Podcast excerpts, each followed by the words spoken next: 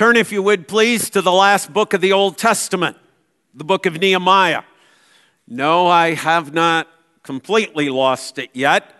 You would say to me, but Pastor, the last book of the Old Testament is Malachi. Yes, that is the last book of the Old Testament. But the last book of history, of the historical chronologic account that takes place in the Old Testament, is the book of Nehemiah. Nehemiah is neither priest nor prophet. It simply gives to us the narrative of that which happens to God's people. And, and this then draws to a close. When we come to the end of Nehemiah, we come to the close of the chronological account that we are given of God's people in the Old Testament. What follows is going to be four hundred years or so of silence, and then God will break forth into the world with the announcement of the coming of his son, and the one who would be the forerunner of his son, even John the Baptist. The contemporary of Nehemiah would have been Malachi. So as Nehemiah is going about his work and labor in Jerusalem, Malachi as a prophet is also functioning. So those two books go together. Now you might say, as you were paging through, well, wait a minute, Pastor, Esther actually is found after Nehemiah. Yes, that's true in the placement, but not in the chronology. Esther would have taken place even before Ezra took place as well. In fact, uh, I believe uh, the king that we are dealing with here in the book of Nehemiah, if I am not mistaken, is the grandson of Esther. So just, all right, that's what the, the historians tell us in that regard. So it, it, it's kind of important that we understand that part of the context of where we are and not be muddled and lost, because This it gets a little confusing in and of itself as far as how things played out, and we'll seek to at least unravel some of that this evening. So we have Nehemiah, and uh, we're going to be reading chapter one, and then we're going to read through chapter two, verse eight. So it's a rather long section. Let's hear then the breathed word of God. The words of Nehemiah, the son of Hacaliah. Now it happened in the month of Chislev in the twentieth year, as I was in Susa, the capital, that Hanani, one of my brothers, came with certain men from Judah. And I asked them concerning the Jews who escaped, who had survived the exile, and concerning Jerusalem. And they said to me, "The remnant there in the province who have survived the exile is in great trouble and shame. The wall of Jerusalem is broken down, and its gates are destroyed by fire." As soon as I heard these words, I sat down and wept and mourned for days. And I continued fasting and praying before the God of heaven. And I said, and here then is recorded the first of Nehemiah's prayers, "O Lord, God of heaven, the great and awesome God who keeps covenant and steadfast love with those who love him and keep his commandments. Let your ear be attentive and your eyes open to hear the prayer of your servant that I now pray before you day and night for the people of Israel, your servants, confessing the sins of the people of Israel, which we have sinned against you. Even I and my father's house have sinned. We have acted very corruptly against you and have not kept the commandments, the statutes, and the rules that you commanded your servant Moses. Remember the word that you commanded your servant Moses, saying, if you are unfaithful, I will scatter you. Excuse me. I will scatter you among the peoples, and if you return to me and keep my commandments and do them, then your outcasts are in the uttermost, though your outcasts are in the uttermost parts of heaven. From there I will gather them and bring them to the place that I have chosen to make my name dwell there. They are your servants and your people, whom you have redeemed by your great power and by your strong hand. O Lord, let your ear be attentive to the prayer of your servant, and to the prayer of your servants who delight to fear your name, and give success to your servant today and grant him mercy in the sight of this man. Now I was the cupbearer to the king. In the month of Nisan, in the twentieth year of King Artaxerxes, when wine was before him, I took up the wine and gave it to the king. Now I had not been sad in his presence, and the king said to me, "Why is your face sad, seeing you are not sick? This is nothing but sadness of the heart." Then I was very much afraid. I said to the king, "Let the king live forever. Why should not my face be sad? When the city, the place of my father's graves, lies in ruin, and its gates have been destroyed by fire." Then the king said to me, "What are you requesting?" Prayer number two. So I prayed to the God of heaven. And I said to the king, "If it pleases the king, and if your servant has found favor in your sight, that you send me to Judah, to the city of my father's graves, that I may rebuild it." The king said to me, the queen sitting beside him, "How long will you be gone, and when will you return?" So it pleased the king to send me when I had given him a time. And I said to the king, "If it pleases the king, let letters be given to me to the governance of the province beyond the river, that they may let me pass through until I come to Judah. And a letter to Asaph, the keeper of the king's forest, that he may give me timber to make beams for the gates of the fortress of the temple, and for the wall of the city, and for the house that I shall occupy." And the king granted me what I asked for, for the good hand of my God was upon me. Thus far the reading of God's word. Let's bow in prayer. Our Father who art in heaven, we thank you for this portion of your word. We ask that you will be with Pastor Bob as he speaks on this word and teaches about prayer. This we ask in your name alone. Amen. Amen. Three things this evening. First of all, the context of Nehemiah's prayers. Secondly, the content of Nehemiah's prayers. And thirdly, the conclusions that we can draw, or at least some, that we can draw from these prayers of Nehemiah. In this short series on prayer that we'll be dealing with for the next several Lord's Day evenings, we're going to center on Nehemiah. I had thought earlier when I had uh, was was working on this that, that I'd get a good scattering Um and uh, throughout Scripture of prayers, and I kept being drawn back to Nehemiah. And uh, as, as I was drawn back to the book of Nehemiah and the prayers of Nehemiah, I decided to use just Nehemiah's prayer life um, as a means by which we might, Lord willing, learn how to pray, as the Lord has taught us to pray. So first of all, the context. That's what we learn in the, the first three verses, and we'll include the fourth in on that as well. Nehemiah has received a report. He is not in Jerusalem. He is in Susa, which is the capital, or one of the capitals, we might say, of the Persian Empire at the time. So he is hundreds of miles away from Jerusalem. Others, previous to this, have left Persia and gone back. There was a return that was led by a man by the name of Zerubbabel.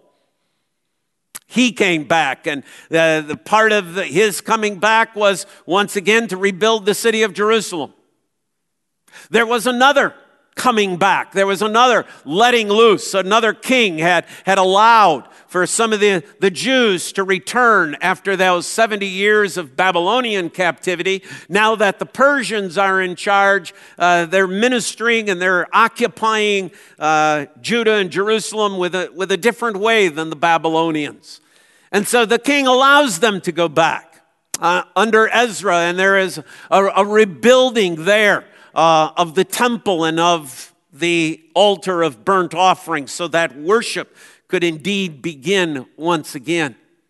So there have been opportunities to return, and as the first portion of this letter sort of indicates to us, it seems like people were, were sort of free to, to go and to come, because what starts all of this is a report that Nehemiah receives from those who have come back to Susa from Jerusalem. So they were there, now they have returned to Susa. and Nehemiah has sought them out, and he has heard report. The report comes to us from the man by the name of Hananiah, one of my brothers.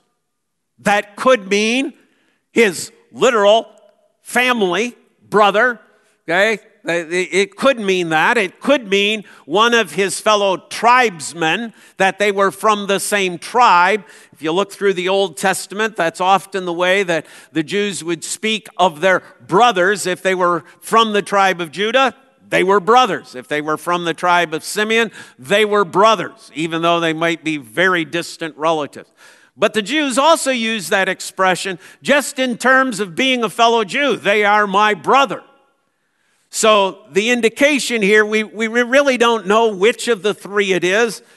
Probably doesn't really matter at this point in, in the context. If it mattered greatly to us, the Lord would have given us a little more indication in regards to that. This is somebody, though, that we might say is of like mind with Nehemiah. He is a brother in that regard. And the news that has come is about Jerusalem. It is about what is going on in Jerusalem. Nehemiah, many, many miles away, is wondering, so what's happening to Jerusalem? Now, the other thing we have to remember in all of this is Jerusalem is more than just a city. It is a city, yes, but it's more than just a city. It is a symbolic city. It's a symbolic of the Old Testament church. It is a picture of God's grace and God's love. It is referred to as the city of David. It is referred to as Zion. And we'll come back to that in a few moments. What's happening in Jerusalem? What's happening with the people of God who are there in that place? Well, the report comes back. The circumstances are not good. Four things we are told. Verse three. They said to me, the remnant there in the province who have survived the exile is in great trouble. The situation is not good. The situation is not peaceful. There is hostility. The people there are in great sh- trouble and shame.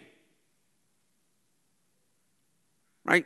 You, you, you know the sense of shame that we have here? This, this is not the sense of shame in, in the sense of having sinned and been caught at it. This is the sense of shame that overwhelms a people when they believe that they are on the losing side. This is the sense of shame of the loss of hope. These people not only are in trouble, but their hope is gone as well.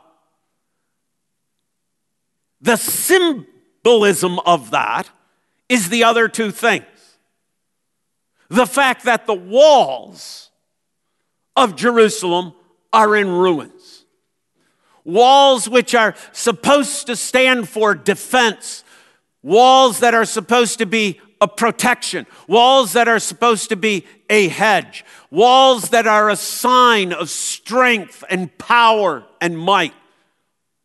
Still lie in broken ruins more than seventy years since Nebuchadnezzar and the Babylonians destroyed the place. It's still there, in spite of the fact that Zerubbabel and hundreds have returned. They're still in ruins. In the fact that, that Ezra and thousands have returned, they're still in ruins.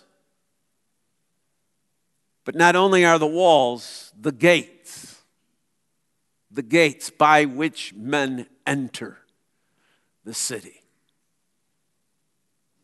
Remember where we were this morning, right? Psalm one eighteen. The glorious gates of righteousness throw open unto me, and I will enter them with praise. See, they're, they're a symbol, they're a picture of entering in to the kingdom of God, to God's presence, because you see, that's where the temple is. the glorious gates of righteousness. And what's their condition? They're burned with fire. This is the news that Nehemiah receives. News so unlike. Turn with me, if you would, to Psalm forty-eight. Right?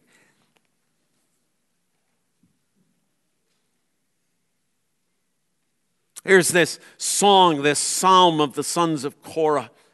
Great is the Lord and greatly to be praised in the city of our God, his holy mountain. Beautiful in elevation is the joy of all the earth. Mount Zion, see, that's Jerusalem. In the far north, the city of the great king. Within her citadels, God has made himself known as a fortress. Verse nine, we have thought on your steadfast love, O God, in the midst of your temple, as your name, O God, so your praise reaches to the ends of the earth. Your right hand is filled with righteousness. Let Mount Zion be glad. Let the daughters of Judah rejoice because of your judgments. Walk about Zion, go around her, number her towers, consider well her ramparts. Go through her citadels that you may tell the next generation that there is God. Our God forever and ever. He will guide us forever. See that pray? See the picture? Those walls, those gates. Oh, it's strong. It's powerful. There's an anthem of praise in Psalm forty-eight, isn't there? What do we have here? Nehemiah one three. The people are in great trouble and shame. The wall of Jerusalem is broken down and its gates are destroyed by fire. What's Nehemiah's reaction? Look at the next verse. As soon as I heard these words, I sat down and wept and mourned for days. And I continued fasting and praying. This is, this, this knocks him off his feet. What? What? God's city? Jerusalem, Mount Zion, it's still in ruins. Gates burned.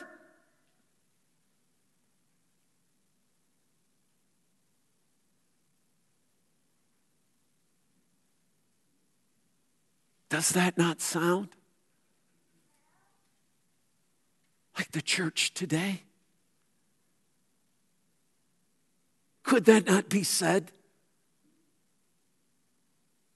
I'm not thinking of Little Farms. I'm thinking about the church, the visible church. It's in great trouble. It has no voice.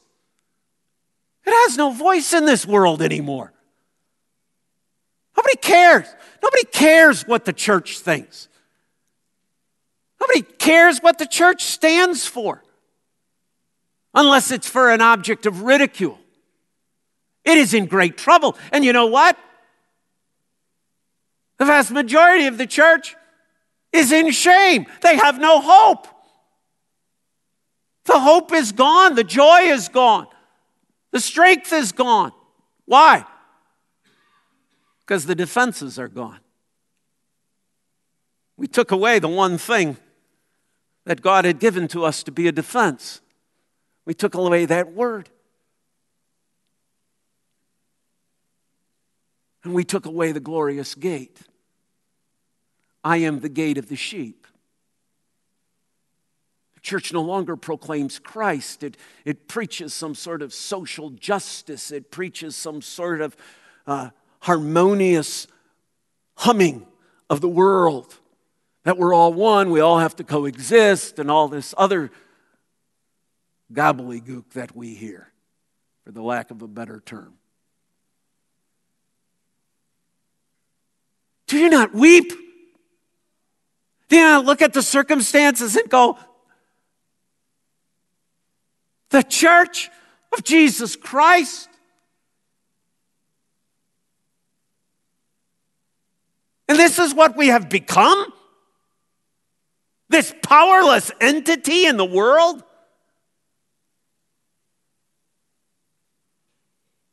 It isn't like everybody always did what the church said, but at least it listened. Nobody even cares to listen anymore. Nobody even wants to have the discussion. Nobody even wants to talk. You can't have a discussion about truth any longer. Is it not sad? See, the, the context that Nehemiah is going to pray out of is not much different, my friends, than the context in which you and I are living today. We have a church, a visible church, that is broken. We have a church that has lost hope. We have a church that is discouraged. We have a church that has lost Christ. We have a church that has lost the Word. How does Nehemiah respond? He mourns. He weeps.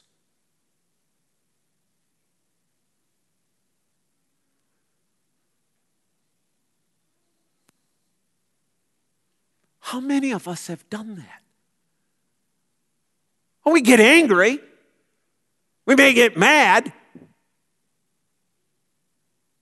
We may pluck signs in our yard, but how many of us do what Nehemiah did? Sat down and wept and mourned and fasted for days. Ah, maybe two, three minutes. Yeah, that, boy, that, that, man, I was there for two, three minutes concerned about the church.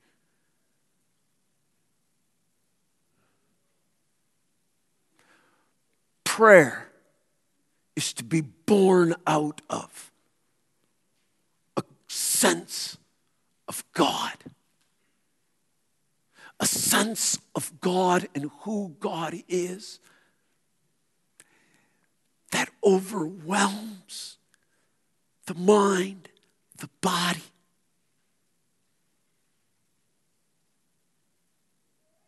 You want me to take a day off work and not get paid for a day? Maybe, maybe that's what it'll take.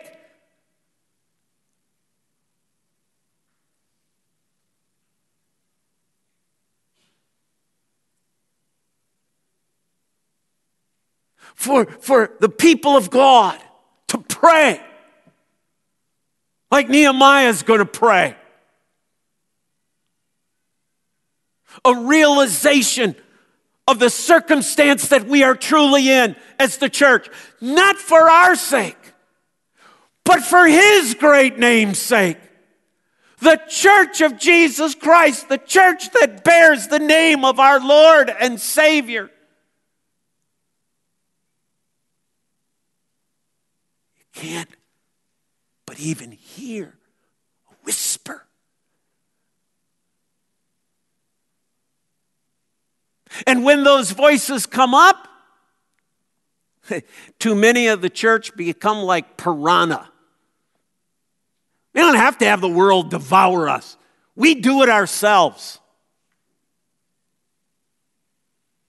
Somebody stands up and speaks to the culture of which we're a part, and we watch the world attack, and then we go, well, that didn't go so well. I guess we'll join in the attack as well. And so we become this feeding frenzy and tear into one another.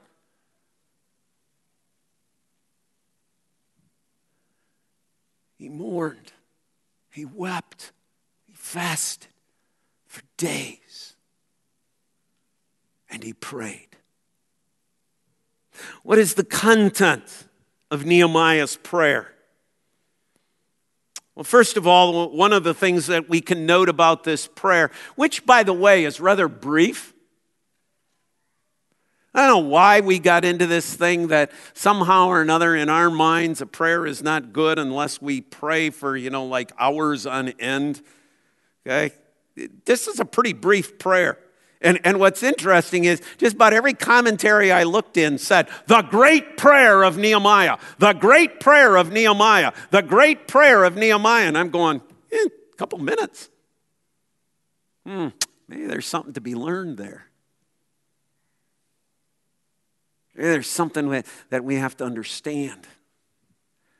See, because one of the one of the things that I often hear from folks is, well, you know, prayer. Well, I'm not real good at prayer. You know, I I, I can't pray that long.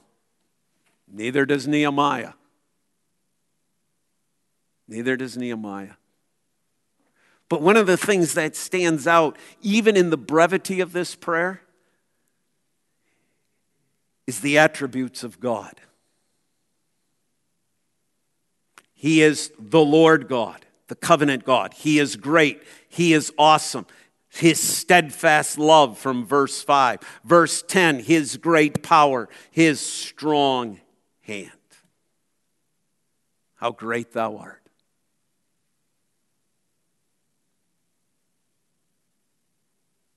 The attributes of God. Nehemiah begins with thinking of who God is. Secondly, he confesses corporate sin.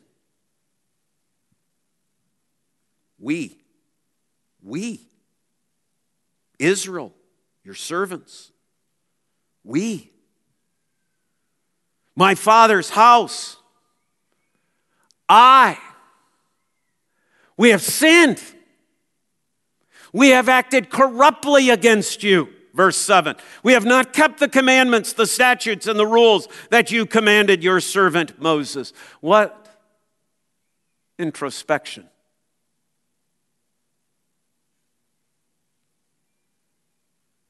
Why are we in the mess we're in? Why are we in the situation we're in? We have sinned. We have not kept your commands, God. This is exactly, exactly what you told us. Say, where did he say that? Go back with me to the book of Deuteronomy, chapter thirty. Deuteronomy, chapter thirty.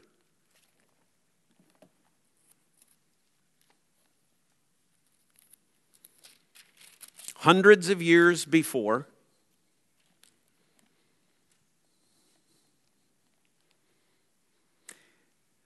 Deuteronomy thirty, and when all these things come upon you, the blessing and the curse which I have set before you, and you call them to mind among all the nations where the Lord your God has driven you, Susa, and return to the Lord your God, you and your children, and obey his voice in all that I command you today with all your heart and with all your soul. Then the Lord your God will restore your fortunes and have mercy on you, and he will gather you again from all the peoples where the Lord your God has scattered you. Where did we read? Just read this? It's almost word for word of that which Nehemiah prayed. See, sometimes prayer isn't having to come up with something new.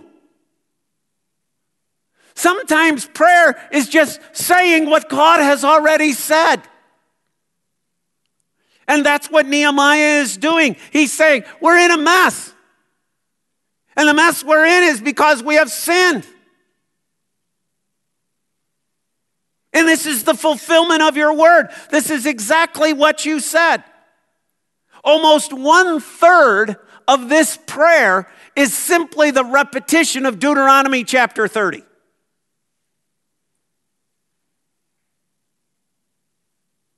Don't know how to pray? He teaches you how to pray. Here it is. Here it is. Here's his word.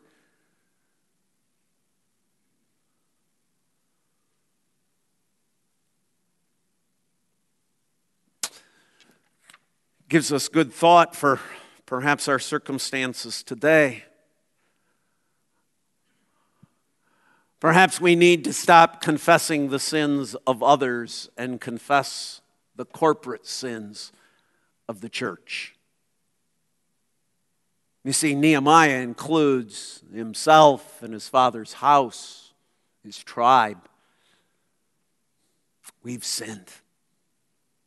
It's not just those out there.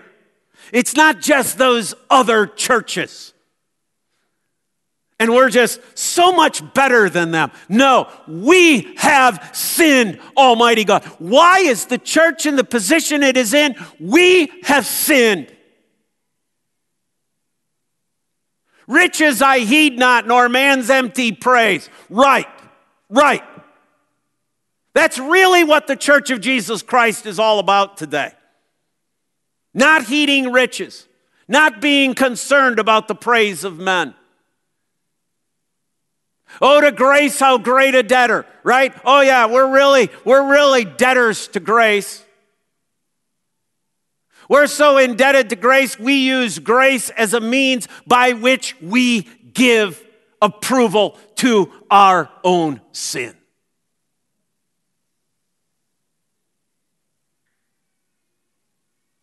See, the church, we have compromised God's truths. And why are we in the position we are in, so ineffective? Why are the walls broken down? Why are the gates not up? Why is there shame? Why is there great trouble? We have not lived individually, corporately, as we should have lived. We have sinned.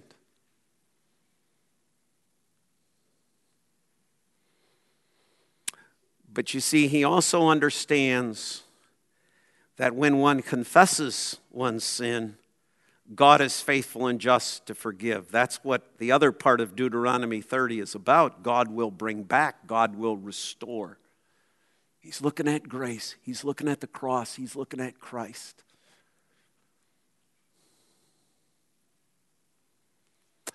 See, a true confession of sin leads to the greatest blessing. Because when you truly confess the sin, the weight, the sin is removed. Because true confession of sin brings it to Christ and to Christ alone.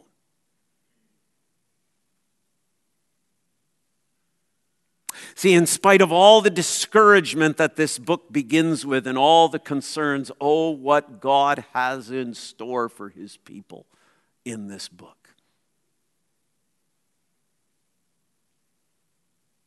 The third thing that we find here in this prayer is the request. Verse six, Lord, just hear my prayer.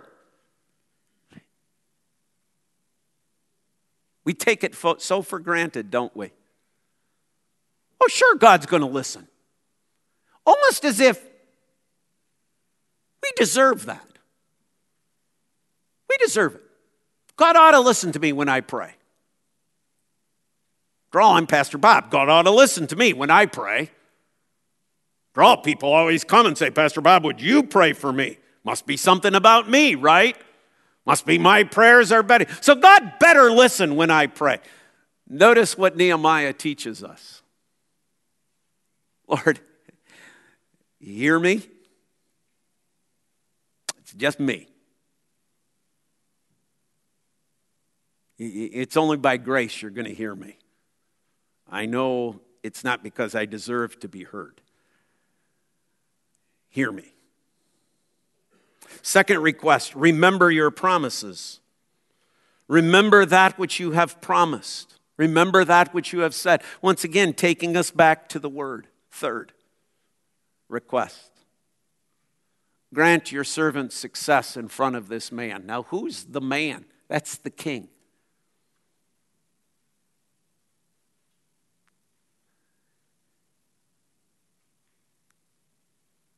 Grant me success. I don't know what's coming. I don't know where all this is leading. I don't know what's going on. I don't know what the future holds, but Lord, I'm the cupbearer to the king. I'm in the presence of the king. Grant me success. Time passes. Time passes. Because you see, that was in the month of Chislev, the twentieth year. Now we're in the month Nisan. Months have gone on.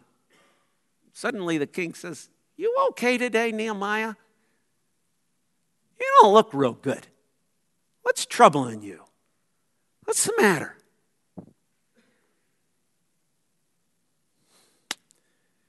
Yeah, things back in Jerusalem are a mess. My heart, my heart is wounded. Well, what do you want? Then there's this line. verse four. So what's your request? Verse four. So I prayed to the God of heaven. I don't know how much time he had, but I, get, I, I would imagine it wasn't much, because I don't think he wants to impose upon the king. Boom, prayer. I prayed. You know what I find interesting about Nehemiah's response is he doesn't hold back. Boy, King, I, I'd just like it if maybe you'd, you'd just give a special day, one day where we can just, as Jews, think about Jerusalem. Can we just do that?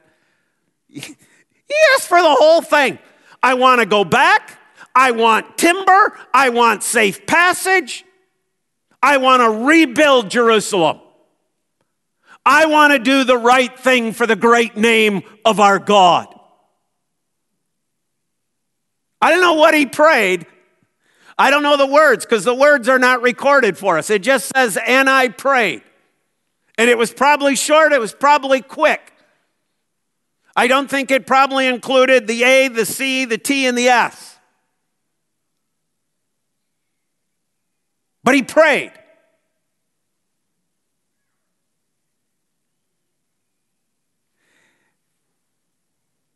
And the king granted me what I asked for, for the good hand of my God was upon me.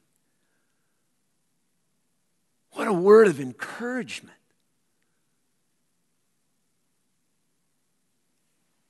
Three things to take away. One, the place. He's not in Jerusalem. He's not in the temple. He's not in the temple court. He's not at the temple wall. He's not at the city wall. He's not even in Judah. He is in a foreign country. He is in the opposition country. He is in the occupying capital of the foreign country.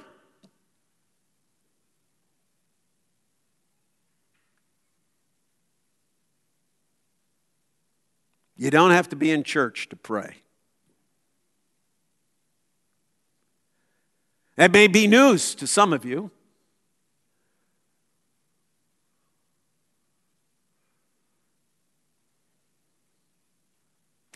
You know, one of the things I think I learned from Nehemiah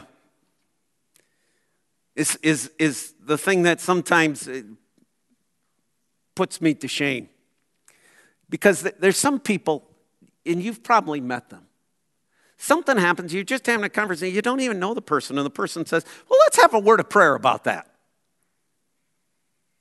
Or sometimes I'm like, word of prayer? Here? Now? This doesn't seem like the right circumstance. It doesn't seem like the right place. Here? The thing I learned from Nehemiah is even in the capital of Susa, you can pray. God is not bound by some territorial boundaries. And I don't just mean geographic, I mean the mental boundaries that we put. Sometimes we think that, that we're in situations that are beyond the point of prayer, that we're involved perhaps in a sin that is beyond the reaches of prayer, that, that we, we can't pray and confess that sin because we're too far gone, and God there cannot answer prayer.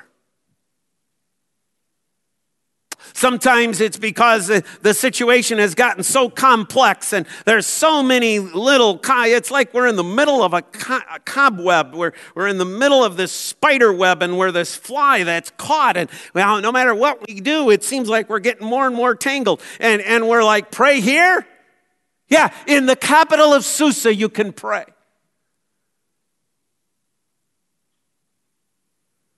There is no place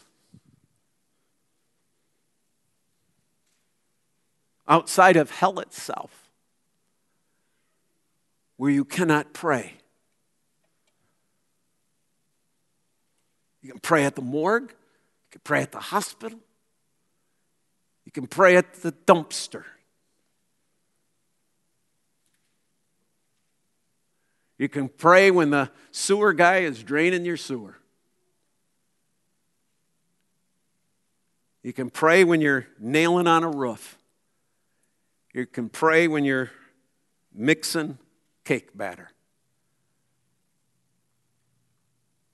There's no place outside of prayer. But there's, there's also the person. Remember what I told you about Nehemiah? He's not a prophet. He's not a priest. He's a civil servant. I mean, you don't have to have a theological degree or something like that. You don't have to have a fancy title. No. And I know what people mean when they say, Pastor Bob, would you pray for me? I, I understand that. But, you know, I just, I just caution you, please don't think that means you can't pray yourself. Sometimes I think we still got somewhat of that Catholic notion where we have to go to the Father and we have to confess to the Father, you know, the, the priest. And, and only he is the one because he's a little bit closer to God. Folks, I stand up here, but that doesn't make me closer to God.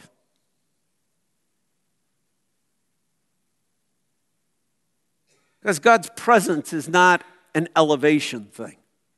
God's presence is not a title thing.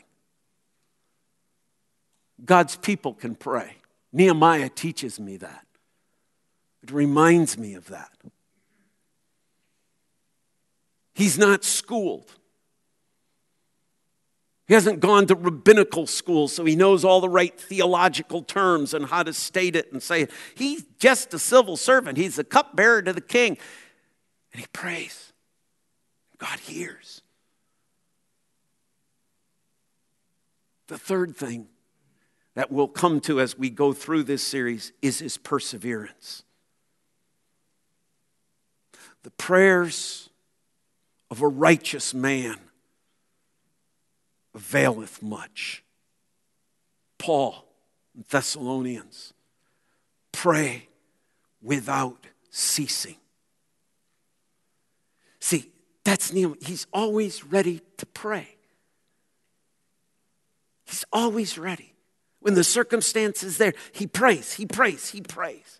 Oh, Lord, teach us how to pray.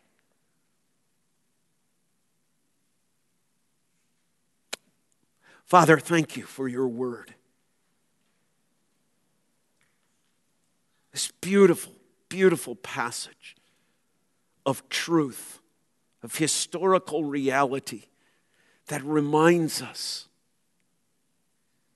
of this Old Testament saint lifting up prayers before you in the midst of the crisis of the church. Father, we would pray that you might hear your saints today as we pray